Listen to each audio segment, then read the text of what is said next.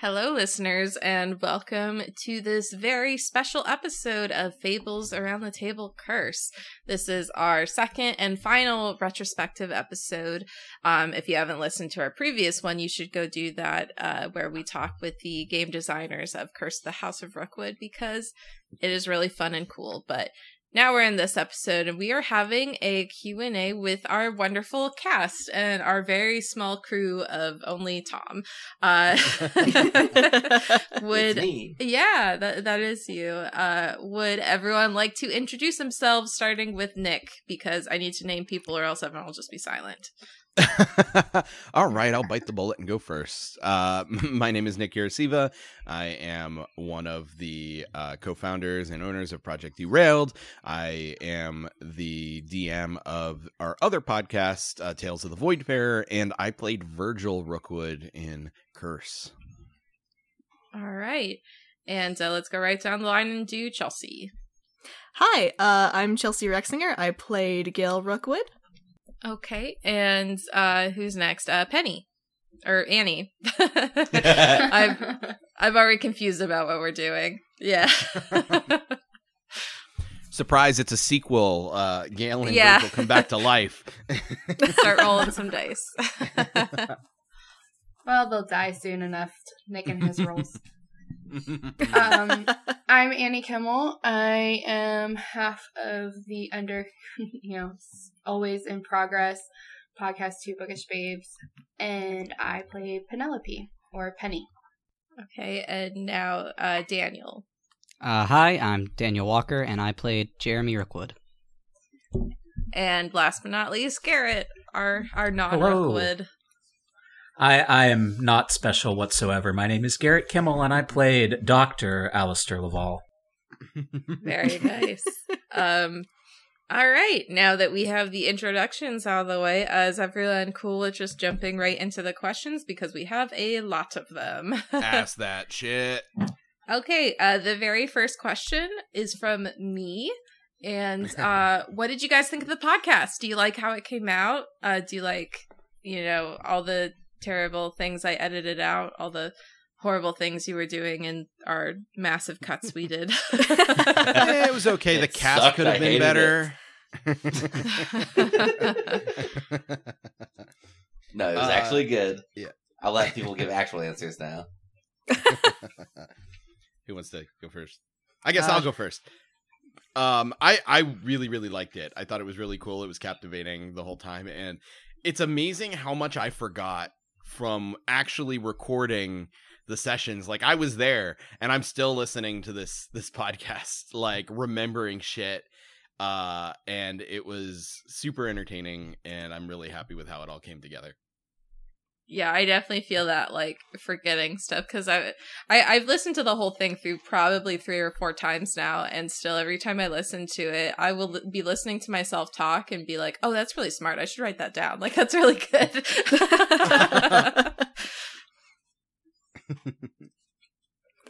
Um, so personally, something I really liked about how the podcast came out was how we kind of walked this line between um, uh, scripted audio drama and actual, you know, it was a live play, but with the the voice re-recordings and and all of that kind of stuff, it seemed more um, polished, I guess. I thought it was fun. I haven't really been on many of these sorts of things, so uh, actually being on something for more than like an episode was was neat.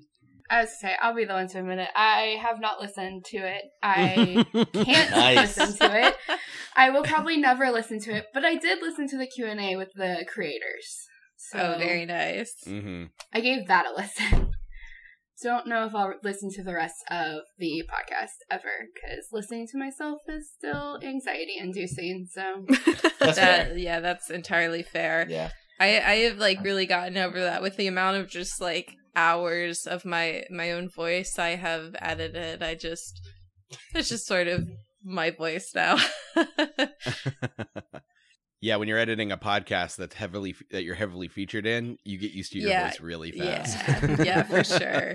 What's interesting for me is my regular speaking voice I'm used to and like. My like character voice I did for um Daddy Rookwood was really got on my nerves quite a lot. I didn't. I didn't know Um, who it was at first when I was listening back. Oh, I was that like, was I- whose whose voice Yeah. is this? That was me. Yeah, Um, no, I, I, I really like that funny. voice. I I ended up liking where I got to. It was actually funny though because in the sort of final monologue of episode four, um, I was just like going through the episode in order, recording the lines, but I ended up retaking that monologue over and over. And by the end of it, the voice had become totally different. And so then I had to go back to the beginning and re-record all the other lines to match the voice that I finally landed on that didn't suck enormous ass. Imagine trying to make up voices on the fly. Like Yeah. Poor Nick. See, that's why you just have all your friends with beautiful voices uh, re-record stuff later. But um, how about I ask a different question then, since we have quite a lot of them, um, and we need to get through at least a couple. Um, this is for everyone. It comes from our friend Kitty. Uh, who was your favorite NPC? And that could be a Rookwood or a non-Rookwood NPC. Uh, I guess I'll take it first since I actually have my answer pretty well founded. Uh, listening back to I think the fourth or fifth episode, I'm not entirely sure off the top of my head. Uh, it was something that was edited later, uh, but the voice for Jeremy's dad, uh, I really liked. So I li- like that entire extra scene. I was like, ah, man, I bet Jeremy would have turned out pretty okay if I had a dad. Yeah, yeah. That Alpha was, Riff crushed it. Yeah, It that was was so our good. friend Alpha Riff. Uh, he did a really excellent job. Uh, he did a really excellent job being Paul. I I was really pleased with it because that one I think was actually one of the most challenging. Um, because we actually went back and wrote that scene later because uh when we were in the thick of it we had like recorded something but i had like anticipated something like a different memory being longer um the last memory specifically so i'm like okay we'll do that memory really briefly and then the last memory will be this long thing but then chelsea just like really uh very quickly made this like really nice moment that I liked a lot. And I'm like, okay, so I want that second memory to be a little bit longer. So Chelsea went back and uh rewrote a scene so he didn't have any audio or anything to go off of. And uh they both like really did a super nice job with it. I'm really happy with how that scene turned out. It was super good. it's hilarious you say that because uh since I forgot so much of the session anyway, I didn't even realize that that wasn't something we recorded real time with everything. no, that was I think the only thing that we went back and edited and just like completely wrote something new for. Um but I like how Mhm. it turned out a lot. it turned out really good. Um, to to continue that question, I really liked uh, Jack, and uh, I I think I was talking to Fiona about this before because uh, Jack was played by our friend Gil the Vlogsmith, and uh, it just so happened that Gil's voice and Alpha Riff's voice sounded semi similar, and we had established that Gail had a type, Yeah. and I thought that that that it reinforced that idea uh, really really well, and and Gil did a great job uh, in that scene being Penny's boss slash coworker. I think. yeah. yeah. Yeah. It was like, yeah, I think that she was his secretary or something like that. But yeah. I enjoyed the guidance counselor. Yeah, that's that's who I was uh, going to bring up. Yeah. That was uh, that was another person I have to give a shout out to because I gave that to Tanner um, a little bit later than I would have liked to because there were so many lines for the guidance counselor. And Tanner, um, who is a PhD student right now, is in the middle of studying for all of his candidacy exams and recorded like 40 minutes worth of audio for us in the middle of doing all of that. So uh, thank you. Tanner. And Tanner, of course, plays Marco Astorio on Tales of the Voidfarer. Yes, yes, he does. We had everyone who was Mhm. uh who was in this. Um I will answer that question too. My favorite was Elias. Uh Saker Saker also had no audio to go off of in the first episode and he actually at the Saker sort of like changed the trajectory of the show um with his recording. uh, I had like given him a handful of lines, some of which I actually didn't end up using because um, in my initial like go through of everything, I had Elias ultimately like losing to the witches, and uh, that being one of the things that like set off his curse even further. And then just listening to Saker go through everything, I'm just like. No, Elias is a fucking badass. He went loose to these witches. He would like easily defeat them. Um, and then and then too, I'm like, he's going to be very present. Like this is like too powerful of a performance. to Just be like, oh yeah, he appears and then just sort of like disappears. So uh, he appeared a lot more. and Saker, uh, th- without context in a lot of situations, I'm like, Elias is feeling like this way. Also, he became the villain. Will you record these lines? Thank you. And he just he really did a very good job each time. yeah, Elias was great. I liked my own NPC. Yeah, Dad.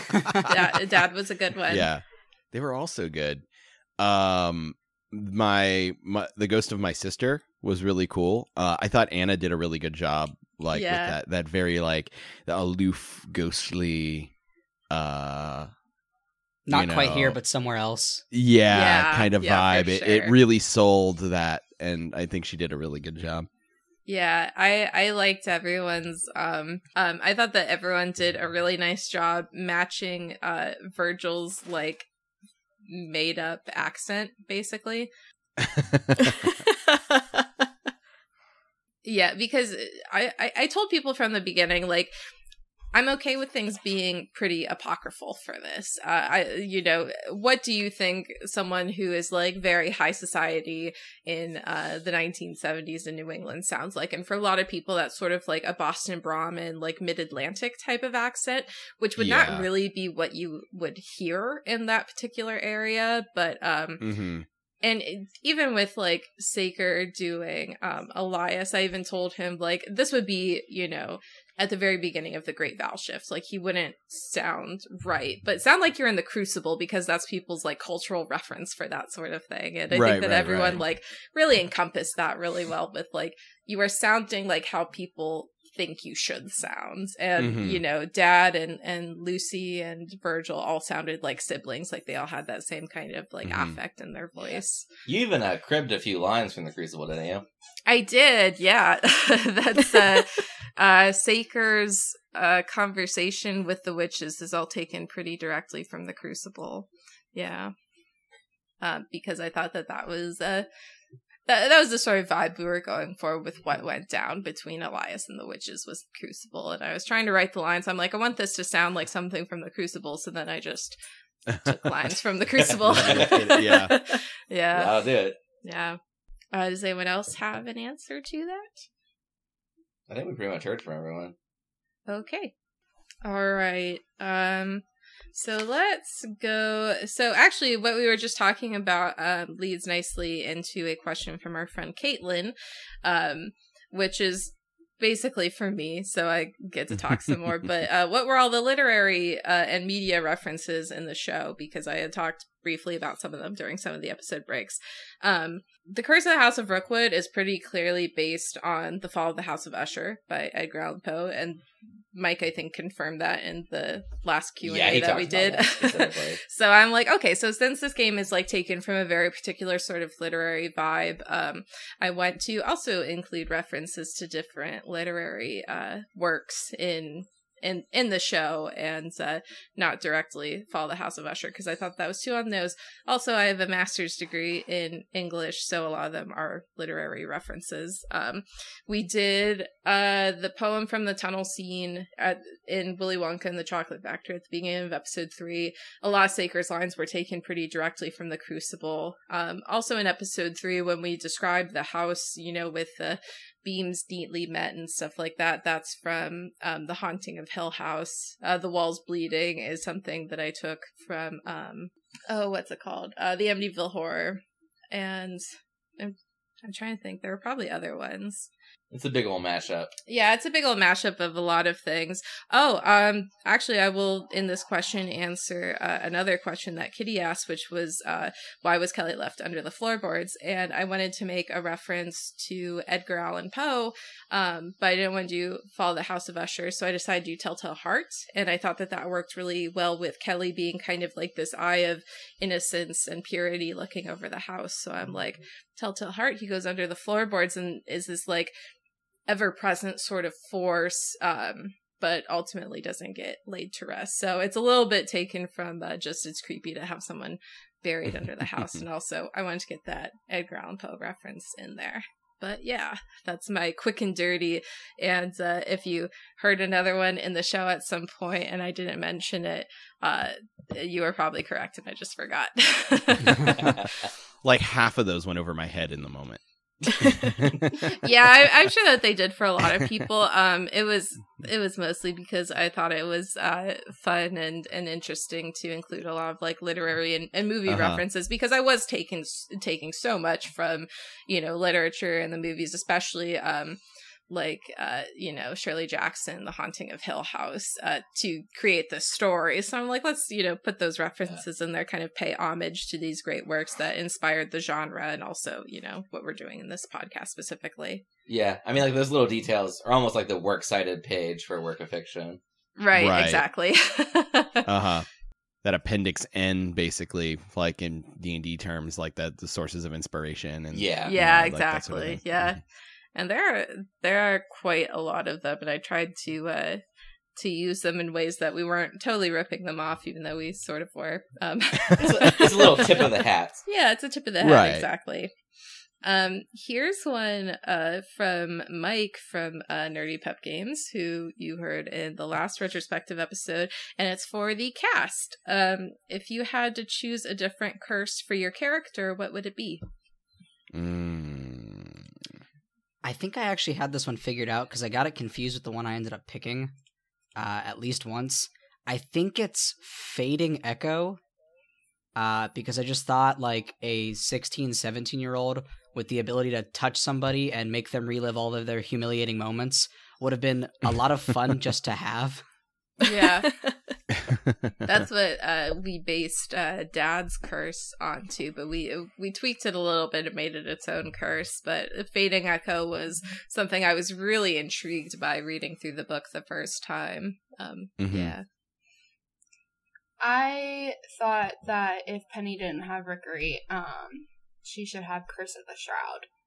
Because I think that she would have a lot of fun making mists appear and irritating Gail with that, or, you know, manipulating people's emotions with the mist. Yeah.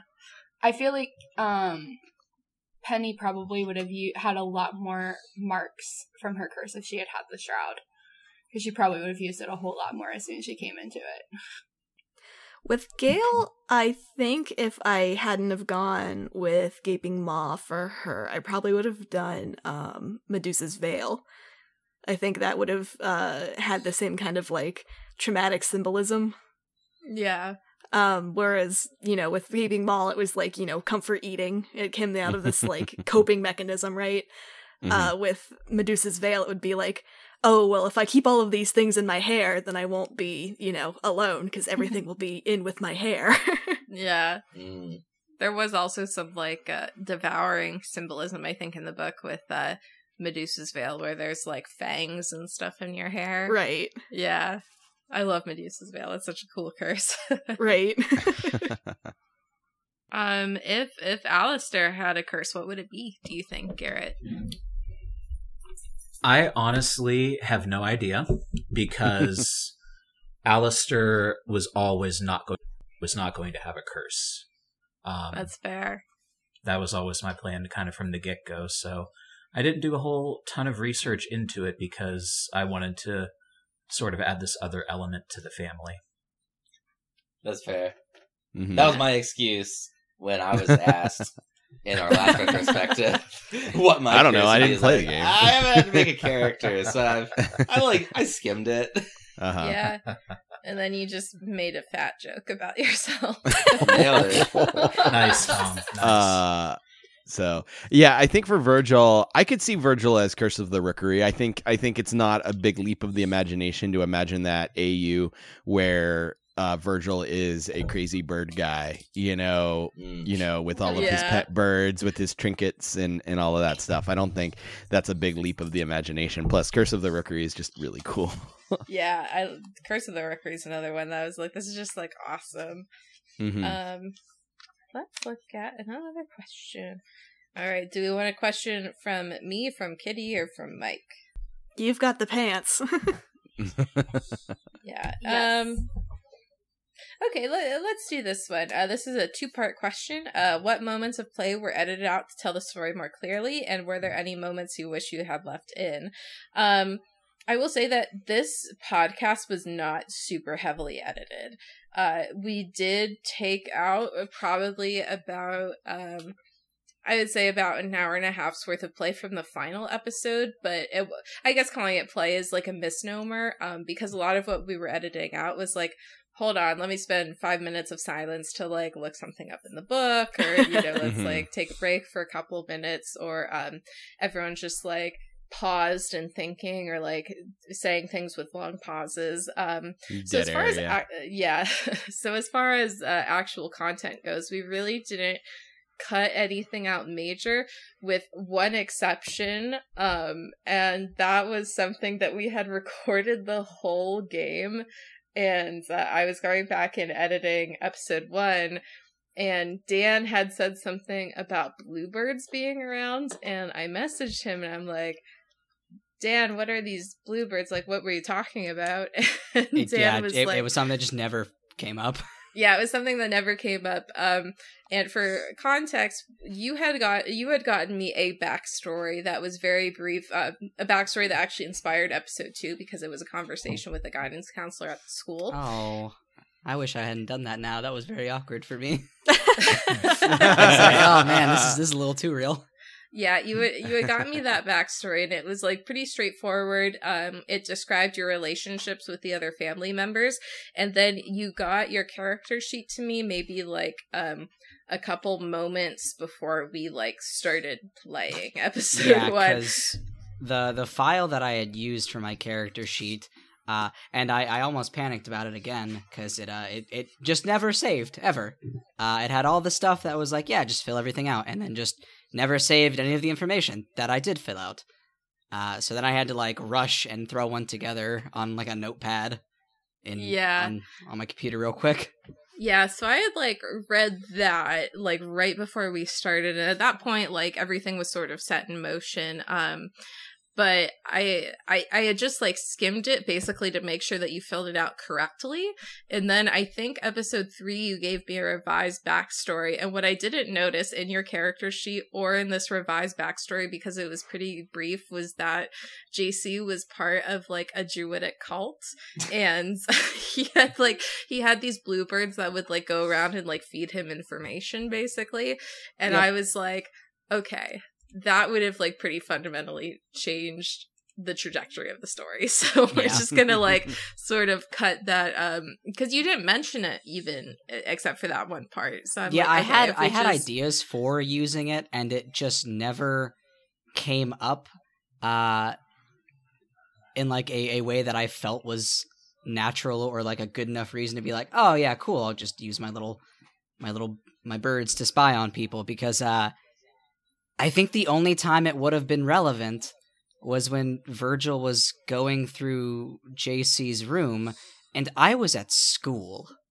Yeah. So it just Alistair. wasn't yeah yeah Alistair was going through my stuff. Mhm. uh, and i was at like jeremy was at school and i can't imagine i would have had yeah that, that entire day i was also just in the guidance counselor's office so i would have never had like a moment where i could have gotten that information or sent somebody out to like get it Mhm. Right. And like functionally, Penny also sort of like served that purpose with her crows and ravens. And so Yeah. I was just like, yeah, we're going to like cut this part out Yeah. and say that that's not like canon to what the story was. Um, but yeah, there's a, there's a fun fact that I just like totally biffed it and like missed it because because I asked you for a revised backstory because um I think during episode two you guys had started talking about Jameson and I'm like I don't think Jameson was Oh yeah, we were we were Yeah. wildly off on two Yeah. different uh, Yeah. two different places. so I'm like uh, because like I think that JC said that Jameson was like 11 and Chelsea said that he was like was like 2 or 3. So I'm like like like a okay, we tiny need- baby. Yeah. yeah. So I'm like, okay, we need to like decide like, you know, Jameson and everything. Um, and then in looking for the part with Jameson, I totally missed the rest of what you had added to your backstory. Yeah, um, yeah. yeah. So that was really the, and again, it was one line. So that was, uh, that was the only major cut that You're we welcome. made. Yeah.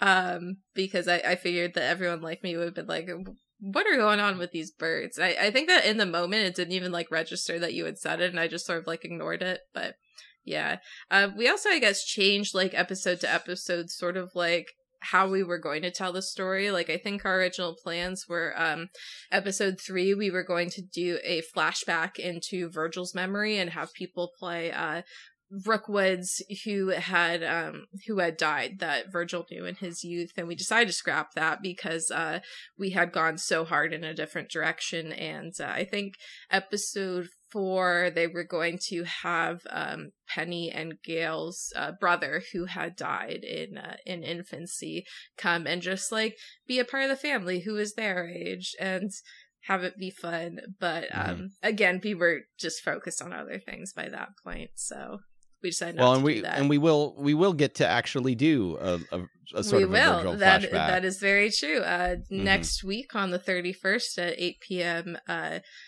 Eastern time. Yeah, that's time zone. We're in eight p.m. Eastern time. We will be doing uh, "Rooted in the Past," a Rookwood one shot in uh, Virgil's youth. Nick will be reprising his role as Virgil, but now in his like twenties, and uh, I think everyone except Garrett will be joining us, and also Saker will be joining us. I should buy a webcam for that, huh? Yeah, probably. yeah, and that the other cool thing about that is it'll be live streamed on Twitch. Um, so you'll get to watch us, actually see us, and yeah. Uh, you get to watch us play live. all of the awkward pauses. Yeah, all of the yeah. awkward All the pauses, awkward all of us not knowing how to play the game.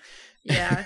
It'll do be know how to play the game now, but as we were recording, there were certainly a lot of moments where we had fuzzy. to Yeah. Um I know rolling But- doubles is bad. Yeah, rolling yeah, don't do that. Luckily, I've- that's the I've only thing you can do. I mean, uh, at the very least, Nick, you do have the benefit of your character literally can't die during that, so doubles for you Yeah. don't mean anything. I canonically cannot. uh If we start with our like two marks that every uh, uh, two marks, did everybody it's start one with two mark. marks or one Virgil mark? started with two. I started with two marks. So, uh, yeah, I canonically can't gain more than two marks, uh, more than an, one additional mark during that session. Yeah. Mm. Um yeah. we'll see if the dice agree. yeah, really. Um I did actually, though, kind of going off of what you were saying, I did actually leave a fair bit of like the long pauses in during like dramatic moments, like when Mhm. at the end of episode one when Alistair's just sort of like hyperventilating between these couple second pauses because I thought that that just sounded like so good and so like what I was looking for. So sometimes I just left them and let them roll, but um a lot of them were cut out. But um okay, let's let's see what another good question is. Um Oh, here's a here's a fun one. Uh, Nick and Chelsea, what do you think would have happened to your characters if they didn't have such a shocking argument? Shocking. nice. um, I don't know. I don't think Virgil had that many more years left. Anyway, I know, yeah. I, I think that both of them would have ultimately died in some way. I think that's. I, Yeah, I I like think- how they did die, but Uh-huh. I think even if it was an at Virgil's hand, Gail would have probably found a way to die that night. Why? Well, because okay, so from Gail's perspective, right? Hashtag Gail did nothing wrong. Hashtag Gail did nothing wrong. uh, in one night, uh, Dad, who has abandoned the family, came back and has told her that she has not done a good job of taking care of the family, and has had the the title of kind of um, not ruler, but uh, matriarch is what we Matriarch. used. Matriarch of the family taken off of her and put on Penny, who to Gail has done nothing for the family at all. Uh, has had her son come out and say, "Hey, uh, you know, all of that fear you have about me wanting to leave and get away from you forever. Uh, yeah, that's all real. Um, all of the ghosts are mad. Uh, her husband, that she liked quite dearly, uh, now has told her that he has never loved her and oh no. uh, and it wants to leave as as soon as possible and would do anything to leave. Gail Gail is kind of like in, the, this moment of like, okay, so like everything I've done is wrong, uh, in in the eyes of everybody else, and there's nothing that Gail can do to make this better. What is even the point, right? God damn it! You're not supposed to make me feel bad for Gail. Now I feel bad for Gail. Hashtag Gail did nothing wrong. that was the funny thing for me going back and listening to everything just like because in the moment being in in the Gail mindset is like okay everybody's being mean but that's because they're they're awful awful terrible people and then going back and, and listening you know being removed was like ouch my feelings everybody was so mean it was like really funny. So I didn't start editing episode one until we had um done episode five. But going back in that um first episode, specifically the part where JC and Gail sort of like meet in the family room when JC is like reflecting being an angsty teenager, where Gail like clearly softens talking to him compared to how she talked to like everyone else in the episode thus far. And JC is just like such a little shithead to her. and I'm just in the moment it made like perfect sense. I think it summed up their relationship so well, but I'm just like, oh, Gail had a heart. and like not that it wasn't justified right gail was a hard terrible Oh, person yeah, like, to Gail have to interact certainly- with yeah, Gail certainly earns, you know, every every bad, you know, feeling that was uh that was had Right. towards her, but Um okay, do you want to go on to another question? sure. Uh okay. So that well that last one came from Kitty. I don't know if I said that, but this one comes from Mike again from Nerdy Pup Games. Um if you could play the Rookwoods at a different time and place, where and when would it be? Mm. Uh, I mean, we're already doing the whole twenties thing, yeah. Yeah. Yeah, I'm Uh, looking so, forward to that. Yeah, that that that one's going to be interesting because like that's like an interesting time period. Uh, but if I'm not mistaken, the book also mentions that like there's like a couple different origins for the family, Mhm. uh, and they can be like like some of them are pretty pretty like clear cut. It's just like yeah, you're in Victorian England and you're working for the Queen, just dealing with supernatural threats. And I I don't have the book with me right now or like up in front of me, but I I remember deliberately there being a section that talked about the Rookwoods being like a heavy metal band. Yeah, yeah. And I thought was that, so like- cool. Like it's so out there, but it just sounds so badass. Just like yeah, we're like um we're like a hard rock band who also kills monsters during our performances. That sounds fucking dope. yeah, yeah. The Victorian England uh, family is sort of like the default setting, uh, but you can Mhm. like set it any time, any place. Um, I also thought that the band one was extremely cool, but definitely not the vibe I was going for. Right. right. I would like to see like Edwardian Rookwoods, hmm sort of like an Edwardian England, like sort of turn of the century, like very like I don't know, like that stiff upper lip, like pre First World War, like over the top. Just it'd be super interesting. hmm Like industrial revolution age kind of. Yeah, and this would be like late Industrial Revolution. Right, right, right. Like I'm thinking like 1913, like on the verge of Europe being shattered by war, but everyone is having a great time. I mean, that's a cool point though. Like if it like uh, a Rookwood setting in Europe during either World War One or World War Two would be really cool because you can hit on like different supernatural things that are happening concurrently with like the this massive global event of a world war. Yeah. Um, would be kind of cool. Uh, World War Two, you could almost go like the Hellboy route, talking about like Hitler searching for the different supernatural artifacts, and Yeah. that that would be really kind of cool. I'm gonna say World War Two, yeah. okay. All right. Garrett and Annie, what do you guys think? I think modern day would be really cool. Mm, Yeah. yeah. Mm. Definitely. I think modern day spread around the world a bit, maybe, would be very Oh, that'd be interesting. Mm, okay. Just hop into the Rookwood private jet to go hunt, hunt monsters across the globe. Yeah. Rookwood one. I wasn't thinking about like a time frame, but I was thinking like about how everything would work if you got them in a really enclosed space, like on a train, kind of like thinking like Murder on the Orient Express or like on the Titanic or something. Oh, Oh, that's that'd be cool. extremely cool. I was Yeah. thinking like like that that a kind of dynamic of also like trying to like you have a lot of people you don't want to get involved as well. Like it would add an interesting component. I uh I might steal that.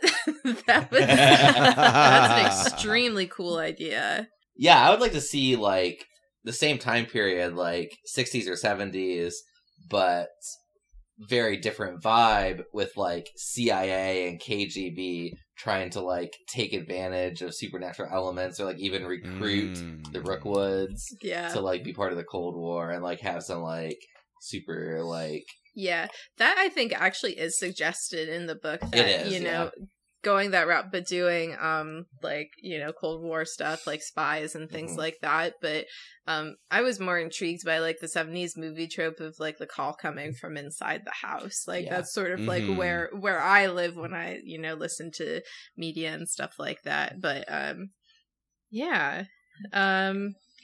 Here's another question from Kitty. Uh, Garrett and Chelsea, why did Gail and Alistair get married? Um, and was it always just for self interest with Alistair? yes, it was always for self interest for Alistair. Um, Hashtag Alistair did everything wrong. uh, Alistair did most things wrong. Yes, he did. Um, why did they get married? Uh, from Al- I mean, from Alistair's point of view, it was because he wanted an in with the family. Um, he saw an opportunity to get rich and get knowledge beyond his wildest dreams, and he made himself very presentable for a uh, single and available Gail. Yeah. yeah, for sure. Yeah. Did you have like a uh like anything in your in your little backstory that you sent Fiona that was just like the thing that put Alistair on the the Rookwood like like they have th- there's a lot to learn from them. I should go for it.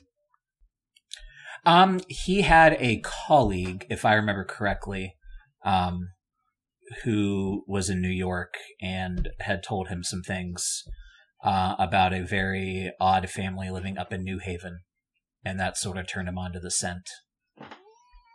Okay. That tracks, I think. Yeah.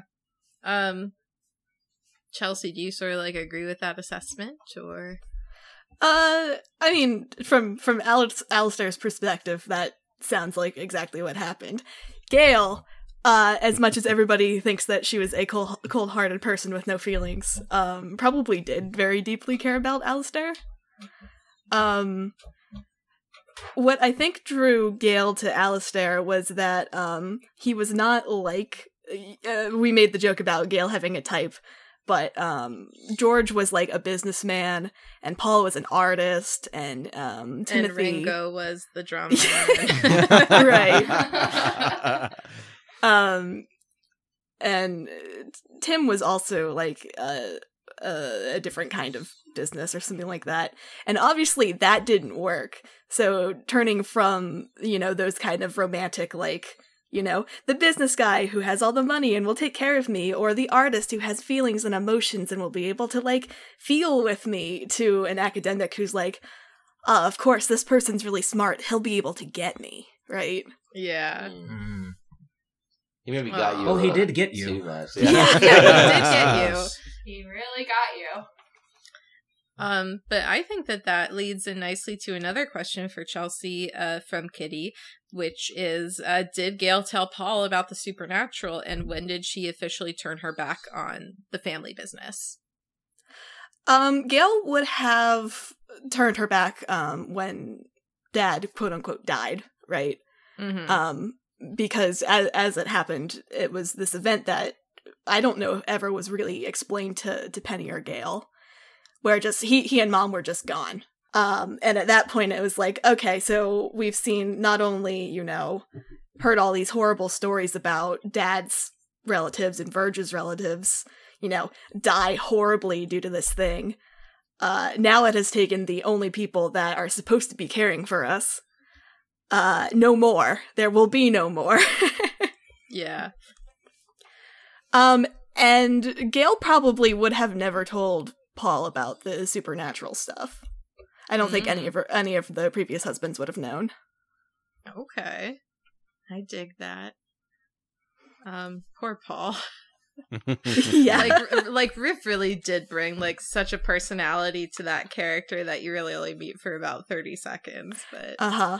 oh, It, it, it so was much. like exactly what I imagined when I was writing the scene too. It was It just was Yeah. so good. yeah um okay i'm going to bop one to nick. Uh why did this is from kitty. Uh why didn't verge do the monster hunting thing? And how specifically how involved or uninvolved was he with monster hunting in his youth? Uh, yeah, I had been doing some thinking about this, especially when we were talking about doing the Gen Con thing, where we're going to see Virgil in his in his youth. Um, I think he was tangentially involved with it, but um, Virgil's biggest asset is his brain. Um, and it was always his brother that had the brawn, actually had the ability to fight monsters. And while I think Virgil uh often helped in investigations and kind of providing insight and almost being that like the equivalent of that like guy in the chair on these monster hunting operations i think he just like due to like his own self-esteem issues super undervalued his contributions like you know yeah he might he might have put all the pieces together but he was never actually the one to go fight anything so he just kind of discredited everything he did. He's like, "Well, I don't fight monsters; they fight monsters," and that just kind of expanded to him. You know, just like he never he never identified as a monster hunter, even if he was like tangentially involved with it. And then, especially after his brother, quote unquote, died, um, there wasn't anything motivating him to continue doing that sort of thing, and he always had his own interests pulling him el- elsewhere anyway. Um or at the very least that's that's kind of how i envision it. I don't know if that's that tracks with uh kind of how i've presented him or not but that's kind of what i've had in my mind. What I feel is like an interesting irony of that almost is that Virgil's abilities are more directly combat useful right. than Right. Gary Rookwood. So hmm I, to me, that's super interesting. It almost goes to show that like the powers you get aren't like who you are. They don't like define your character. They're just sort of plopped on you, and you kind of deal with them, but they don't like Mhm. determine your personality.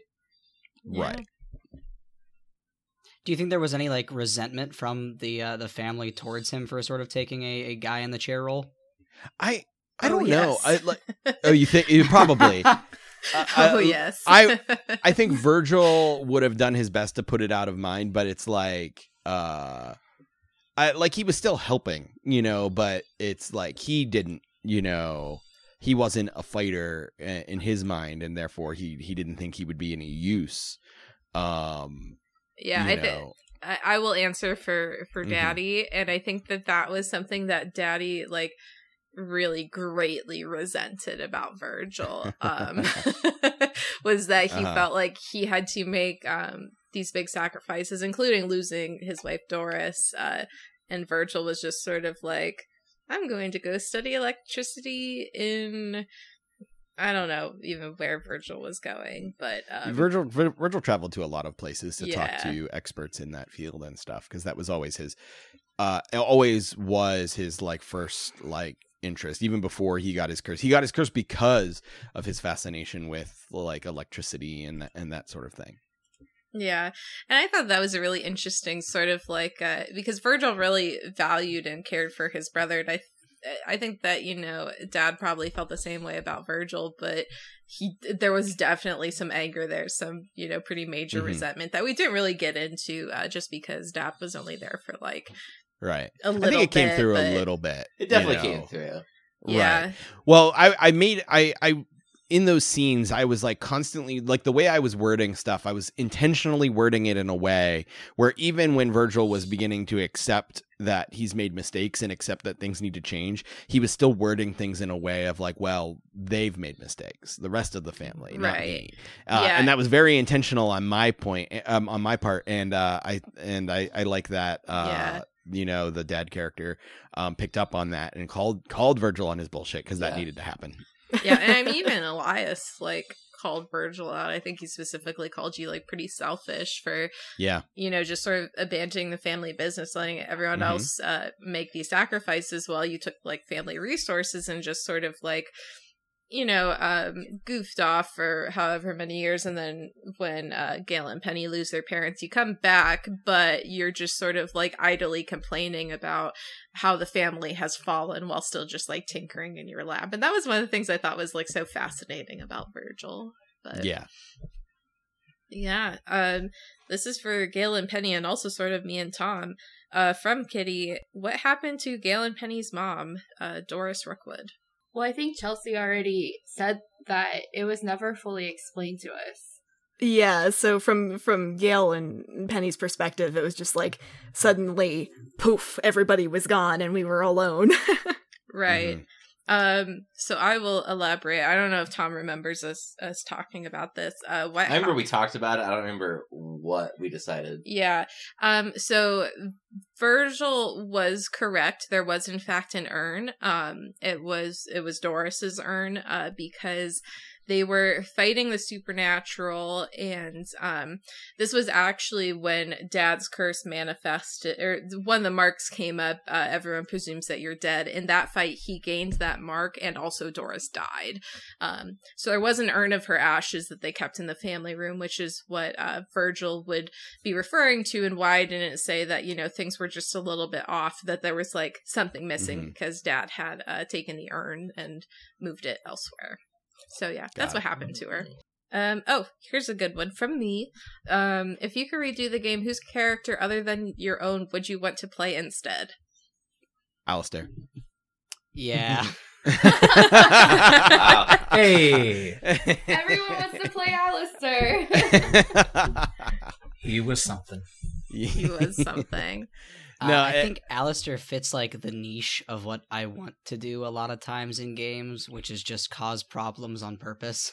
yeah i know well you're uh you're in that and, and garrett did such a great job of this is that you're just that like completely out of your element straight man character you know uh where everything sort of happens to you and things need explained to you and you kind of be a conduit for the audience at that point but like with Alistair speci- specifically he's also just a huge asshole yeah Yes, he was. Yes, he was. Um, I'd like to. I'd probably want to play Virgil. oh buddy I'd want to be traded. crotchety old man. We did trade. yeah I'd want to be crotchety old man who's a hypocrite. well, wasn't a Yeah. crotchety old man your first like character idea? Yes, was it? Yeah. Yeah, I wanted to be. I wanted to be like a like an in law still, but like a like an old like a grandpa or something. Grandpappy. Mm. Yeah, Mhm. Great. maybe even like older than Virgil. That would have just been Yeah. like completely disruptive and Mhm. yeah. yeah I, I i call dibs on the crotchety old man Yep, you got it. See, like when I thought of this question, my first instinct was I would want to be Penny. But then I'm like, Mhm. that would be so hard to just have the clapbacks all the time. So I would want to be JC. Yeah. Yeah, I think Jason I'd would also cool, wanna be- JC. Just snarky teenager. Yeah, Yeah. it was a lot of fun. yeah. Tom, who would you want to be? I think we heard from everyone except you. Who would I want to be? Like on the show? Um, I don't know. I don't usually play gender bent characters, but probably Gail. Honestly, What's fair? Gail was, Gail Gail was is I a- was thinking I'd also want to be Gail. there's a lot to dig Mhm. into. Yeah. Gail. Well, just the whole, Who wouldn't want to play a character that just eats their problems? Yeah. spiraling out of control and losing control at the same time. Oh, if we're going with like an OC, I'm inspired by the idea of like an in-law crotchety old man to be like this, just like total hillbilly bumpkin who sits on the porch playing banjo Howdy, y'all. I'm Dale all. Rookwood. Yeah, exactly. Gail is constantly pulling him inside. Please stay inside. People will look. Yeah. But then, like, just sort of Mr. Come. Magoo's his way through monster fighting. Yeah, like the Beverly Hillbillies, but it's the Rookwoods. Yeah. Sounds like a New Haven, beautiful yeah. thing. Yeah, Like, all- he's, like, literally blind. the Rookwoods were all so he from just, West like, Virginia. accidentally walks into a room and tries to like I don't know, like cut some vegetables and like kills a vampire somehow. Well, all the Actually, super I'm gonna serious stuff happens around. I'm gonna change my my answer to that earlier question. Instead of World War II, I want to play Hillbilly Rookwoods in West Virginia. nice. they're, they're just trying to find and hunt down Mothman. Yeah. He's had it too good for too long. Perfect. Get up there, pull that moonshine, kill that monster. Uh, Hillbilly Rookwoods, West Virginia, but they don't actually have any powers. They just think they do, and there are no monsters. They just are looking for them. They're just drinking they're real. damn good moonshine. Yeah, the only curse that's passed down here is our lazy eye. um so on the note of characters uh this is from mike from nerdy pup games uh what rpg character have you played who's the least like your curse character oh man, all of them. JC is sort of very on brand for the type of characters I play. yeah. yeah I, I was gonna say i'm not sure what the answer would be for dan just but I, I actually you. do have an answer uh, because uh, uh, my friend Emerson, who I, uh, most of you are familiar with, to my knowledge, uh, he started a Curse of Strahd game, and I'm playing a character in that who is like very much just like, yeah, everything's gonna go great. Like, yeah, sure, we're told not to trust people, but if you're nice enough to them, you can just trust them with literally anything. Uh, and it's been uh, because I do typically tend to play characters who are very lying, like they lie a lot, they connive, which is very on brand for like me as a person. I do just like break out pretty recently, and uh, why would I lie? It's uh, it could actually I- it's either more beneficial to not do that, or it's just going to cause problems I don't want to. So I'll just tell the truth, even if people don't want to hear it. um play very sarcastic characters because that's just I'm a very sarcastic person. Um, it's such a but curse.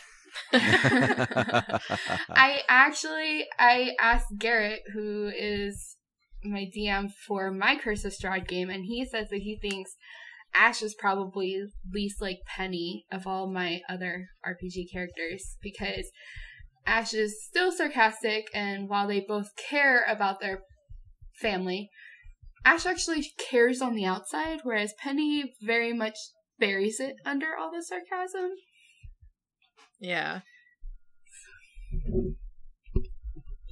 Um, most of my characters tend to be the mom or the dad of the party, and is you don't not that say at all.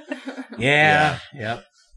I, I am a D and D leader, I suppose sometimes, but yeah, Alistair is not at all that. So yeah Yeah, uh, most of my characters tend to be uh, um, the very like front lines, uh, you know, action oriented uh, type characters. Like uh, I enjoy playing rogues and paladins, and the ones that are going to be, you know, the the first one to jump into the action on stuff. So playing playing Virgil was a huge departure from the types of characters I usually play, but it was a lot of fun. I'm trying to think about what my answer would be. Because I, I have a type that's like boiled down to the same like five backstory beats that all of my characters are. uh, they've all got different window dressing, but they've all they're all uh emotionally stunted because of losing a lover that somehow they were involved in. Like that that is the character that I play. Um, but I guess probably if if I was going to pick a character I've played that is the opposite of Gail, um, a lot of my experiences with um, Vampire the Masquerade, and um, I have a Malkavian character named Aubrey Buchanan, and um, whereas she was very, you know, has a lot of family trauma built into her character, and being a Malkavian, she's got this like, um, you know, uh, like like mental block almost. Um, whereas Gail is like a very hard and, and distrustful and cynical character, Aubrey became very innocent and childlike. My sweet baby Aubrey. yeah, I think that would probably be the the most unlike Gail. Yeah, I can definitely see that. Uh, Tom, this one is for you and me from Kitty. Okay. Um, what was your vision for the story, and what made you decide to have guests as NPCs? Well, the story was really your vision, I think. Yeah, you you definitely helped. Like, I I sort of had an overarching vision, and because I had never uh, GM'd before, you sort of helped me like episode to episode figure out what beats we would hit. Um, I had like a Word document that was usually about page long for each episode that just had different places I wanted to get Yeah. to in the episode, and uh, we did a really good job of getting to each of those places in the amount of time that I wanted to. Yeah, I mean that's usually my role, both with this podcast and with Voidfarer. Mhm. Is I'm not really the the creative vision person on either of those. I'm more of like the like the the bounce the ideas around, kind of edit it down, or help like put a little bit of backbone and structure on what is you know coming in as a little bit of an unstructured idea. So like my role is more I think it's more like editor than author. Yeah. I mean, it's an important like role in that like writer's room like type thing, which is very much the way I prefer like developing creative ideas is that writer's room style where we can Yeah. bounce ideas around and even though I'm kind of bringing to the table like a, a initial vision being able to bounce those ideas and let it evolve through discussion is is my preferred way of doing things. Plus Mhm. Tom, you're there to to develop, you know, macroeconomic models for for dwarven nations. um, but my my sort of vision for the story. So when we were answering the game's seven curse questions, which is when when everyone listening to this buy the buys the book, I know you all will. Uh, you start out with your whole like cast of characters answering the seven curse questions, which establishes like why the family's cursed, who the progenitor was. In this case, it was Elias making a deal with witches, um, and then a couple other things that inform your family's history. And um, so while we were answering those, um, I I had the idea in mind that I wanted it to be very much well, I wanted to be about ghosts. Um, I wanted it to be that trope of like the call coming from inside the house, like Fall of the House of Usher, where the house is almost uh, its own character. And then as we were answering the, the curse questions, everyone was like, we don't want to be monster hunters. And I'm like, okay, we're making like kind of a canonical work about this game uh, because, you know, it's so new and everything. And it's about being monster hunters. So I'm like, we have to have that pretty heavily um, pushing everyone towards their family destiny of being monster hunters. So I'm like, okay, the family ghost, that's that's their goal is that they want them to uh, go back to what they see as like the right and proper way of doing things. Um, and then and then Chelsea, I'm 99% sure it was Chelsea when she heard body horror was like, yeah, they like use their family to decorate the house. And I'm like, okay, now even more reason for the family to be like ever present and the house to be like its own character. Um, and I'm hoping that that all sort of got through uh, in the game. But having uh, people record voices for NPCs, there was like sort of a practical reason for that, which was that like I'm not super good at character voices unless they're like super annoying character voices, and I'm really good at those. Um, and also in the first episode, I wanted a surprise uh, to have um, Garrett react to, uh, you know, um, Elias's voice and to ha- to kind of like shift his perspective a little bit from just like, oh yeah, you know, we're we're playing this game to like add an extra level of immersion with it. Um, and then in subsequent episodes, I was like sort of trying to um like write out basically like mapped dialogue trees I think people could do. I'm just like I'm just gonna have everyone record their voices later. This doesn't make any sense to do, but um So uh, that was the start of it. And then it sort of turned into okay, every NPC has a voice except for the one where their memories uh, or their perception is being manipulated in some way.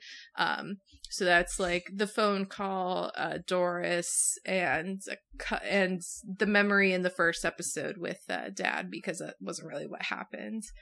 So yeah, that's there was a practical and then eventually an artistic reason why we had other people voicing NPCs.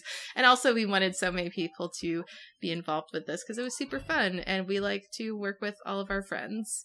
But yeah. I do think it is a fun detail that that first episode was the only one where we had the uh, extra voice lines pre-recorded. Yeah, because it was a scripted scene that yeah. Alistair couldn't really get involved with. He just sort of like had to be a passive observer in it, and I think that he had like a really great moment after that where he grabs the dictation device and starts like hyperventilating into it. But uh after that, it didn't make any sense for me to have like have people record the lines beforehand. Yeah. It was funny though because Fiona had the lines and she really wanted to um, play them over our call during the session, and she was like, "How do I do this?" And I'm like, "Well, you could get like a virtual audio cable and like do this crazy tool chain that can like link this recorded audio into Discord and play it somehow, or you can hold your phone up to the mic." and that is what we did.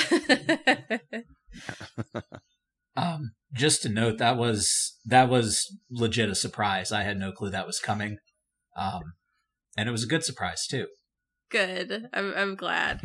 that was that was what I wanted. I had told you I think that at the end of the episode we're gonna do like an Alistair moment, and that was also sort of my goal. The sort of fell apart a little bit, but then got back on track in the last two episodes. I think where like I wanted every episode to sort of like spotlight on a particular character. So um, the first episode was going to be Alistair, JC, and the second one, which I think is pretty obvious, um, the third one was supposed to be Virgil, and it really wasn't. But Nick talked so much that I sort of didn't feel too bad about it. That's fine. That is fair. And that was supposed to be originally the flashback episode where we go back into his memory, and that was going to be like most of the episode because I also wanted to like show off um what the game is like intended to be, where you're like having to really like drag out your skeletons to regain lost dice and stuff which we really didn't hit on at all because because uh, mm-hmm. we don't know how to play no we do know how to play but but it just wasn't uh, what the ultimate goal was um we wanted to have a very like drama heavy and very low dice rolling sort of experience and i think that we we did that pretty well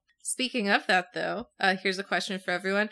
Because we never got to it, uh, what was everyone's skeletons on their character sheets? Well, you call people out by name just yeah. to get us through it. Yeah, and skeletons, um, they are ways for players to regain lost dice. So at several points, we had uh, people lose dice for rolling doubles, and to regain those dice, you basically have to do something like go fight with your brother or whatever.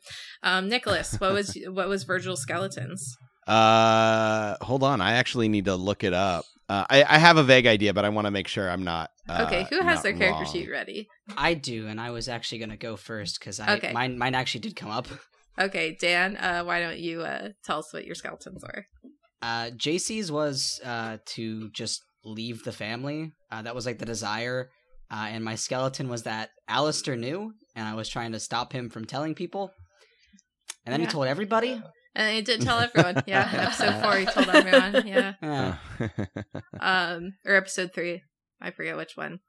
Uh, who has their character sheet up next and would like to go? I did. I did find mine. Okay. Um. So. Uh. So yeah.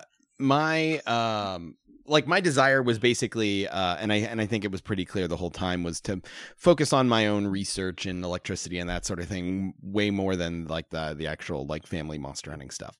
Um, my skeleton was actually a rivalry with Alistair, and that was, you know, inspired by the fact that Alistair thought he was so smart um, just because he has pieces of paper um, to to prove it. Um, and uh, and and and I think I think that did come out, but uh, I never got any dice back for it because um, I only that only happened when uh, I like show up Alistair in front of JC. Um, so anytime Virgil had like good one-liners or anything, they're really like you know stuck it to Alistair. JC hap- did wasn't happen didn't happen to be there. Um, so uh, that just never never really came out. Yeah. Uh, who else has theirs up? I do. Um, my main one was, of course, that I married into the family to study them, um, and to eventually publish some sort of work about what I found out. Um, a lot, a lot of my stuff also had to do with like relating to JC, trying to get him to trust me, um, and trying to get him to sort of keep his mother together. Sorry Um, about that. Mm. uh, yeah, no. Um, Th- things worked out more or less as he thought they might, or well, maybe not quite as he thought they might, but um, with revealing that JC wanted to leave and that Alistair was studying everything, it it was to create as much chaos as possible and to uh, you know get the hell out of there. So mine was also like a rivalry, and like while I was reading it, um, reading about making your skeleton, I kind of made mine more about like just basically it's all. I think mine really came out just not in the traditional the way it was written. So like I wanted to do everything that I could to disrupt Gail's obsession with perfection and basically undermine her, thinking that I would make the better Rookwood uh heiress. So like I and then I tried to make like all my bones to like interact with the other three characters. Mhm. So like I wanted to encourage and enable JC acting out and point out all of Gail's neuroses to Alistair and you know, make cases to Virgil that I would be the better heiress. And so I, you know, I wrote my spade and like my skeleton actually got buried because in the end, Gail did get so devastatingly hurt by Alistair, JC, or someone else that she loves that she completely gave into her Rookwood curse. So mine completely got buried and resolved. Yeah. And I find that so interesting too because like Penny was really the last bastion of defense against Gail losing it, like right at the end. Like she was the one that was like, Gail, like hold it together for like four seconds. So I, I like that. Yeah, she Um, kind of like almost went back on it.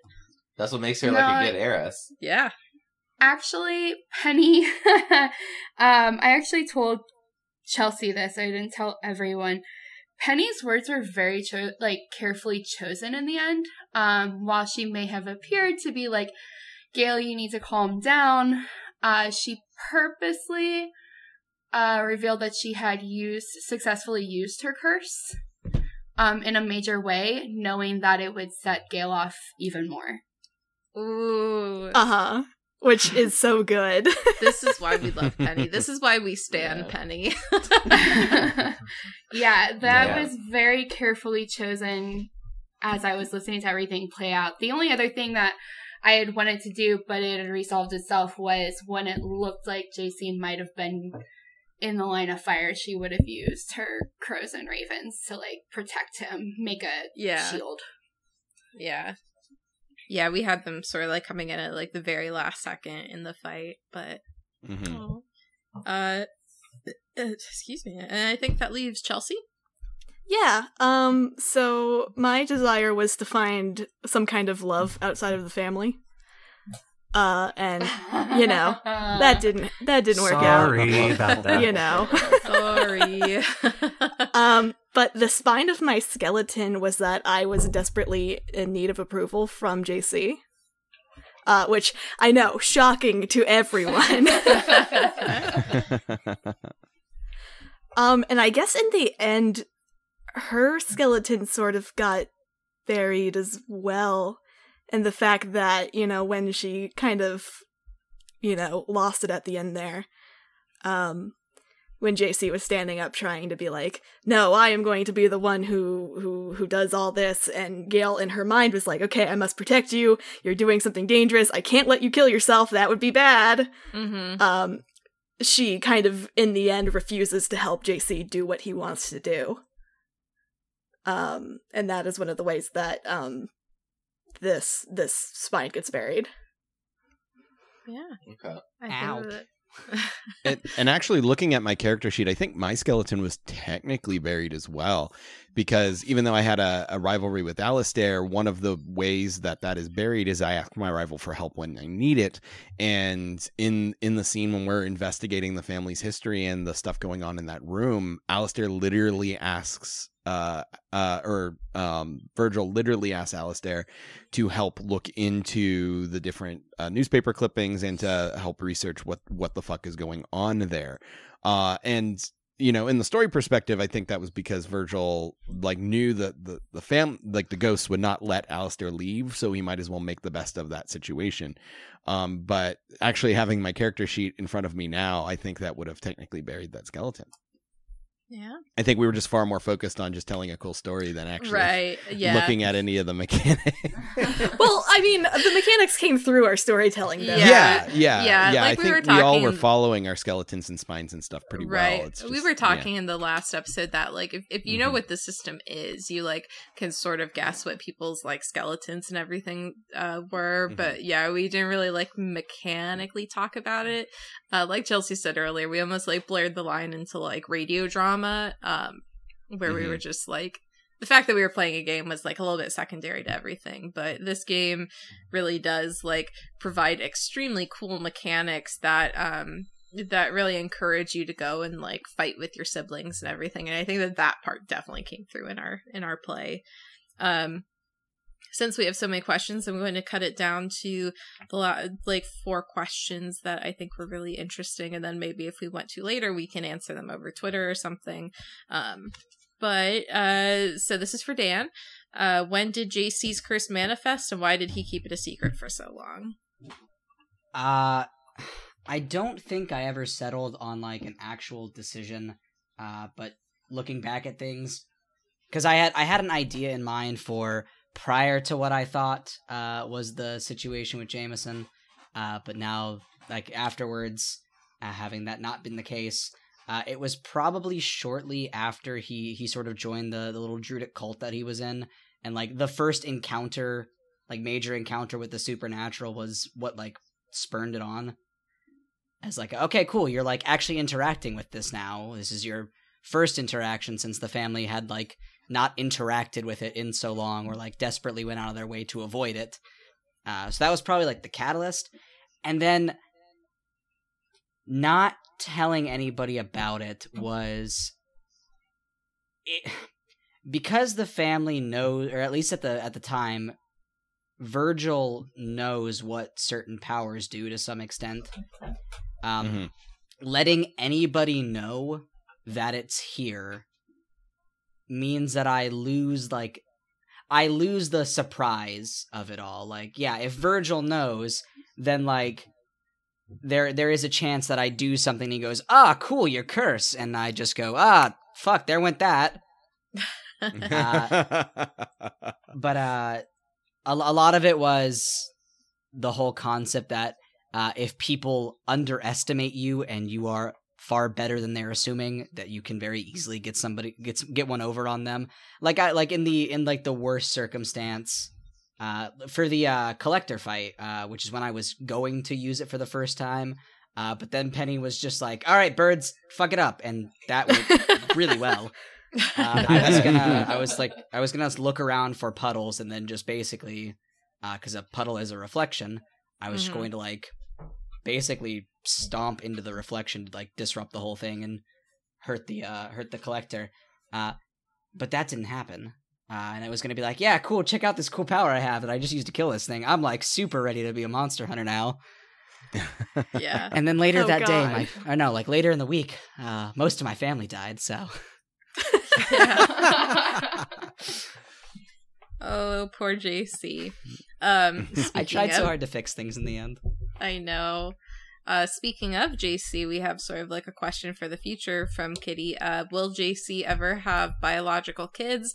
And then for me, is the curse biological? The answer is yes. In the Curse of the House of Rookwood game, the curse is in fact biological. If you're married into the family or adopted into the family, it does not affect you. I I don't know. Um I mean, realistically, probably because I don't think JC would want the sort of the family to die out. Uh, and while adoption is like a completely valid option, like I think part of JC would be worried that the ghost would be like, "All right, that's cool and all, but when are you going to have actual Rookwoods?" Right. Um, So the answer is probably yes. Uh, th- there is probably the fear that they are going to uh, develop a. Uh, the probably the worst case scenario for JC is uh, two kids. One has uh, Gail's curse. The other has whatever Virgil had, and he just sits there and waits for history to repeat itself. Yeah. Poor, poor JC. Huh, it's just Um, like, huh, you're gonna kill each other, huh? Yeah. Um, going back to uh, the beginning, back in February when we were planning this game all out, uh, what was the character making process like for everyone, and how did everyone decide their relationships and roles to uh, each other? Well, if I'm remembering correctly, it was really convenient when we were all like, we sat down and we were like, well, I kind of want to play uh, this kind of character. And it was like, well, I want to play like a mom character. And Nick wants to be an old guy. And it all just kind of was like, yes, these are the characters we are playing. Everything is good. And we all just kind of like naturally kind of fit Yeah. into what what roles we played. Well, my Yeah. initial thought was to play like a teen as well, but I figured we really only needed one t- angsty teen, so that's why I, I went with the the aunt, and she actually changed a lot from my initial concept. But I like how Penny came out. Agreed. We all like how Penny came out. yeah. I think the only reason I picked being a teenager is because of the group I am the youngest. Yeah, You are the Uh, baby. so I figured I would just like roll into that. yeah, yeah. That's that's entirely fair. I know that, and both I'm Nick and I'm the Garrett- oldest, so that just tracks. Yeah, yeah. I know that Nick and Garrett both were like sort of like, oh, I kind of want to be an, an old guy, and then um, Nick did in fact be an old guy. well, I like coming up with my character concept. Like, I wanted to do that, like, like that Uncle Fester type, but Mhm. like inspired by, um, like Doctor Frankenstein and uh and you know like just in general like that that sort of thing. Um. So, uh, you know, kind of bringing that element to the to that, you know, those tropes to the story a little bit. So, that's how we kind of loosely landed on what Virgil ended up being. yeah. Um. Anyone else want to chime in? Um, I think I'd mentioned earlier, but I always planned on being a non-cursed, like outsider of the family sort of thing. Um, so that plan was always there. But when the the old the old man claim was taken, um, I kind which I mean that's fine. I mean I'm I'm very very happy with what ended up. Um, I kind of just sort of got this idea in my head of this um, this asshole who was gonna just try and divide the family from the inside out at some point through the story, and Alistair just kind of came from that. So Yeah. I I loved Al. I, I was so happy that someone decided to not be a Rookwood. Um so we got to see like that aspect of the game too. Uh so very last question and we do have like a list of maybe like almost 10 other questions that I'm sure that we'll answer and put somewhere. Um Thank you, everybody who asked questions. Yeah. which was Kitty. Kitty, thank you, Kitty. I'm sorry Kitty, I tried to get through most of your questions. Um Also, thank you, Kitty, for live tweeting. That was Yeah, that a was total great. experience Yeah. writing that. yeah, I I really enjoyed the live tweets. This Um, episode sponsored by Caitlin McClendon. Yep. um, okay, so very last question, which is from me. Um, is there any part of your character or backstory that didn't come up during gameplay that you would like to talk about now? that fucking bluebird thing, I guess. Yeah, we already talked about the Bluebird thing. I, I honestly Yeah. feel like if uh if it were if we had the option of going like a decent bit longer because like five episodes is good like really got like the feel of the game out uh Mhm. i would have liked to have like uh the little druidic cult actually have some sort of uh impact of like it's inherently supernatural and they're probably going to cause some sort of issue uh and being a member of the rookwoods means that you are spiritually inclined to solve that issue. So, uh, fig- figure out where you stand on this, champ. See ya. Yeah. yeah. I think I think everything I think everything in Virgil's backstory um, of importance came out. Um, you know, his relationship with his brother and his family and the the family in general. Um, and his his research and the obsession with Tesla's tower and electricity in general. Uh, I, I I I can't think of anything that I wrote that that didn't come out. Anyone else?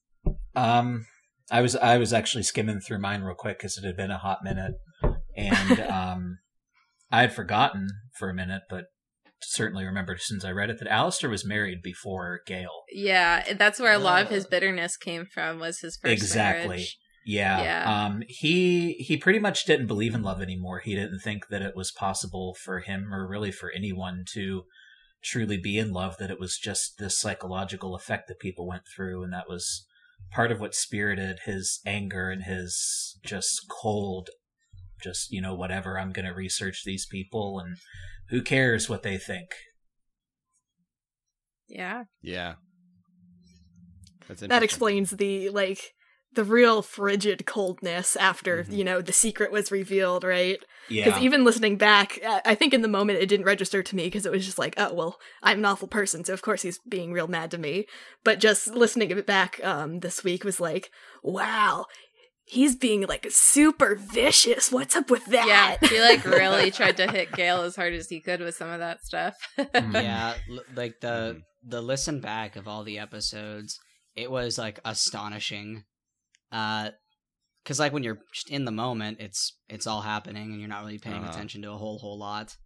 Uh, but like listening back, I was like, "Fuck, we are n- like we weren't okay in the first place. We're even worse than I expected." Yeah. True. Yeah, Not really. remotely okay. yeah, um something in in Gail's backstory that like came out but would have been cool to like examine a little bit further was um you know it was revealed that Gail had eaten her husband's and um her other son. And that was like quickly like oh this is traumatic but that's a later problem. Yeah, um but it would have been cool to like have a scene where or you know whatever where gail sat down with jc or mm. alistair or whoever and was like explained the the thought process behind that that would have been such a good conversation. It would have Yeah. Right. been. That would have been really intense. because it, it would have been an extra layer of oh this is how like get desperate gail's you know desire for somebody to to love her unconditionally became and like how how not okay gail is yeah, because like like I I briefly mentioned it that like towards the end I was uh, JC was trying to like uh find a happy medium and a happy ending for all of this, Uh, right And that conversation would have been like probably the thing that was the uh the deciding factor. Like ah, is it possible for things to work out or are we just fucked? right yeah. Um, is there anything you think, Tom, that we had talked about that didn't really come out that you thought was interesting? Nothing I'm thinking of right now, honestly. I mean, I think that we did a good job bringing everything out in the show. Yeah. I think the only thing for Penny though would be um like we had assets and like her one mark that she came into the game with was actually kleptomania Mhm. and there wasn't much like she's like really proficient pickpocket because she likes the shiny things and she likes to take trinkets and tokens from all of her time out but I mean she definitely was much deeper than I was anticipating to play. Yeah, I. I'll say it. I've said it once. I'll say it a million times. I love Penny so much. yeah, we like. I I will say that Penny's backstory was just like so cute. Like she did the little like ocean quiz thing with it, and it was just like. I, I just really liked her backstory so much, so we sort of like based episode four as much as we could around it. Um, and that you know, being only hour long episodes in a very short series, like a series that probably really was in essence like a- super long one shot. It was only about six hours long. Um, but yeah, so we tried to get as much as we could of everyone's backstories in, but uh, there were little things that were missed. I I'm not sure if this came through super clearly, but um, I will answer that question a little bit too for uh, Dad. Was that Dad? Um, one of the marks of his curse was that no one is quite sure who you are. So I took that quite um and played with it a little bit. So like he would leave Penny gifts, which is why she associated with him with uh, rookery and uh, the fire and the smoking and everything was why Virgil thought he had a burning heart and such. But yeah, I mean even now no one's no one's quite sure about Dad. What Yeah. is what is Dad's name? Yeah. Uh, obviously his name is Ah, of course, yeah. Ah, yeah, naturally. It's- How could Redemption. we a, a great family name. Yeah. One that's passed down time and time again. yeah. yeah. Uh his his name is not michael. Uh he I, I was i was actually thinking that people would ask this during uh your interaction with dad but no one did. Uh he he named himself after like michael the archangel which is not a name that came up in rookwood family history but that he thought was significant for various reasons. Um so Ah. yeah that's fun. Yeah. uh we we did not give dad a name. We always just called him like dad or daddy. I think on his uh on his character sheet i oh i guess i put michael. I didn't put uh dad. But in most of my in most of my notes he's just dad. Good old Dad Rookwood. dad rookwood. Though speaking of his name, one of my favorite parts um in I think it was episode 4 was Verge, Penny, and Gail playing the name game. yeah Right. it's like it, it's such like an innocent thing in this like awful dark story, and they're like, okay, we're gonna write down the name and see if Uh-huh. any of us Yeah. match. and then and then Penny and Gail totally not playing right. It's like we're just gonna make Yeah. something up, and I'm like, this is this is terrible experiment. Like, this isn't gonna work at all.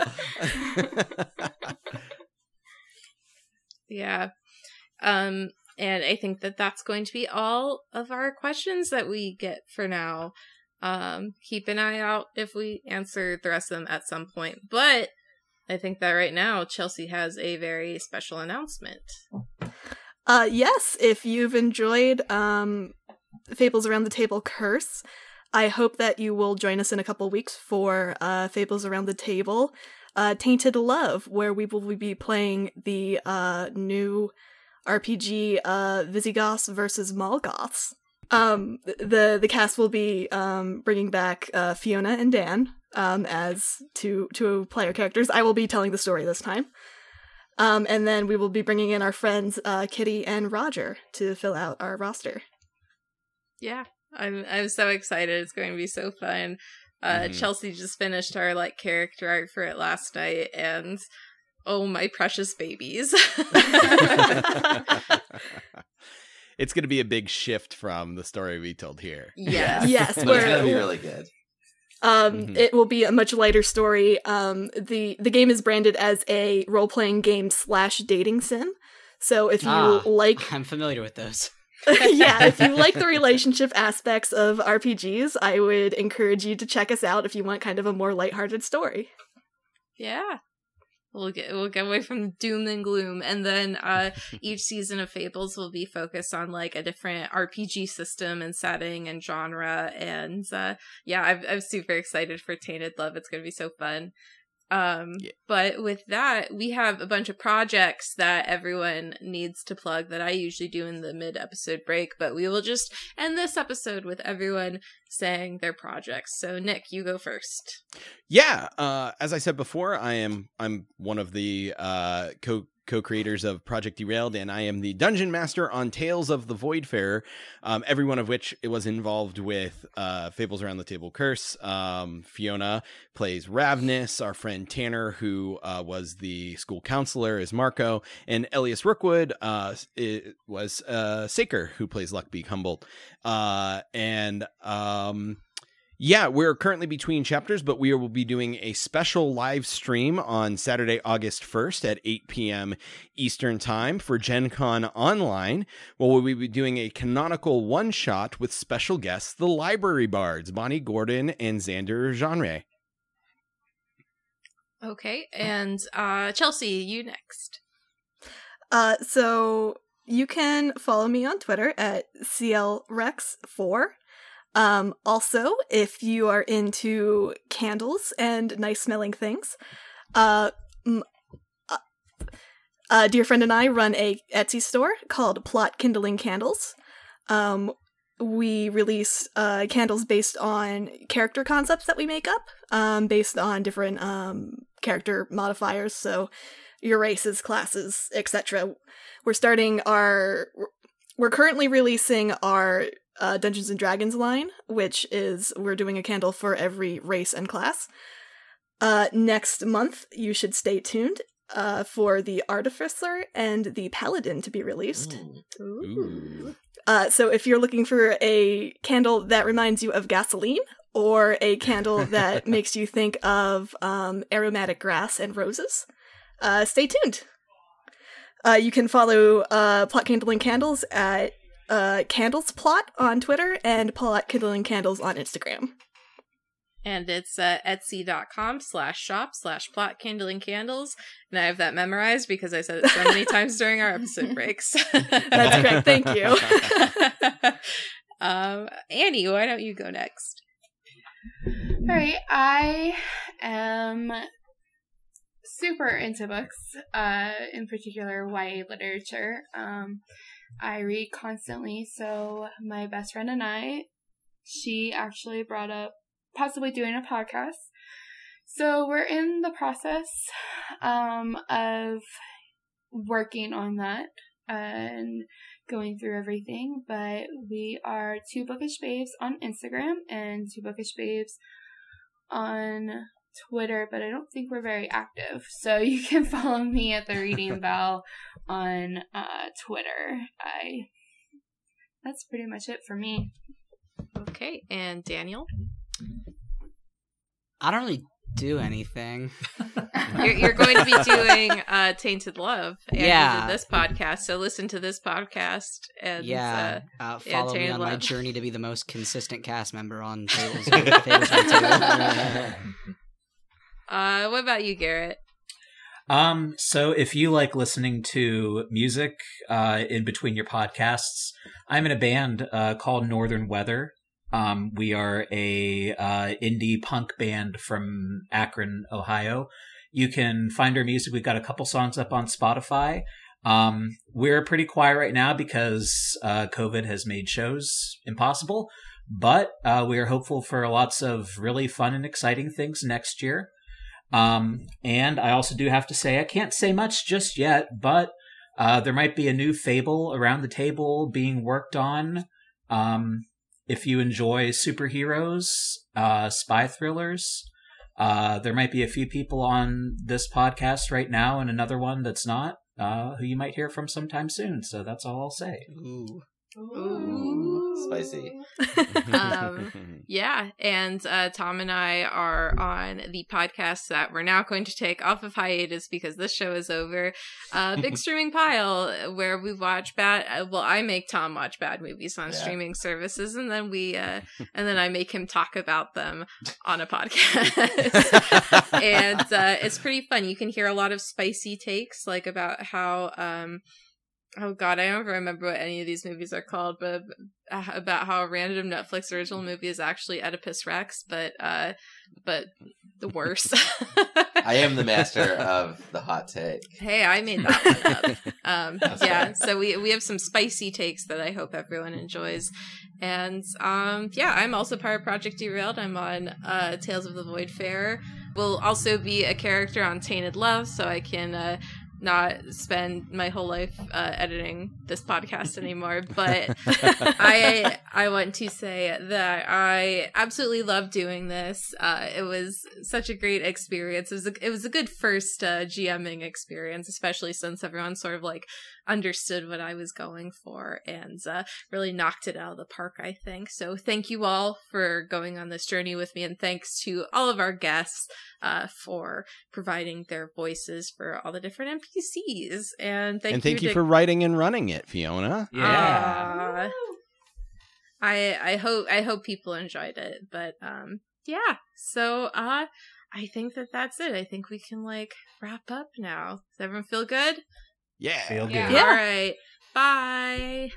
Bye. Toodles.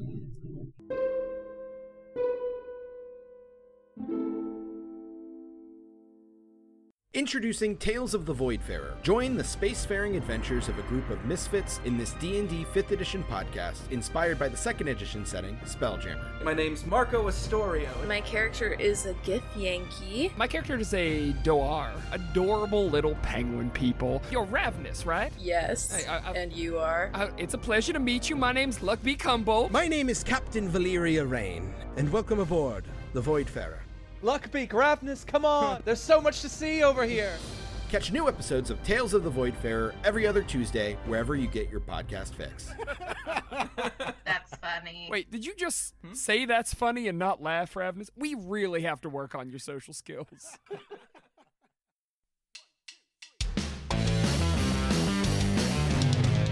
ProjectDerailed.com